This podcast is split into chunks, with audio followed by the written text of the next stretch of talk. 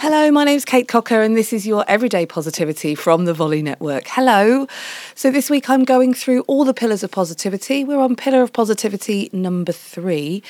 If you want to find out more about the pillars of positivity, head to the Facebook group, Everyday Positivity with Kate Cocker. I'll get them up on there as well. Now, pillar of positivity number three is practice gratitude.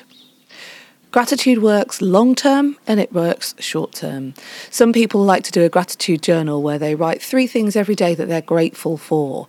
Because once we start becoming thankful for the things that we have, we stop worrying about what we haven't got.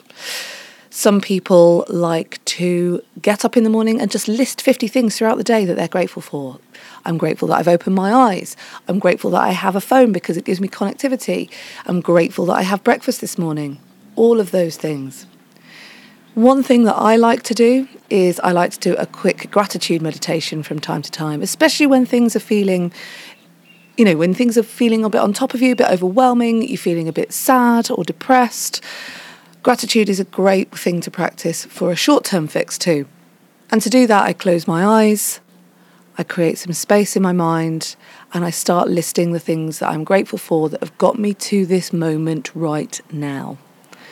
So, whether that be my husband because he's at work and he's earning some money and that means I can do the things that I need to do, whether that's the fact that my children are great at doing what they need to do and they're brilliant kids, whether that be I'm grateful for the fact that I've got food later today because that means I've got energy to be able to do what I do right now.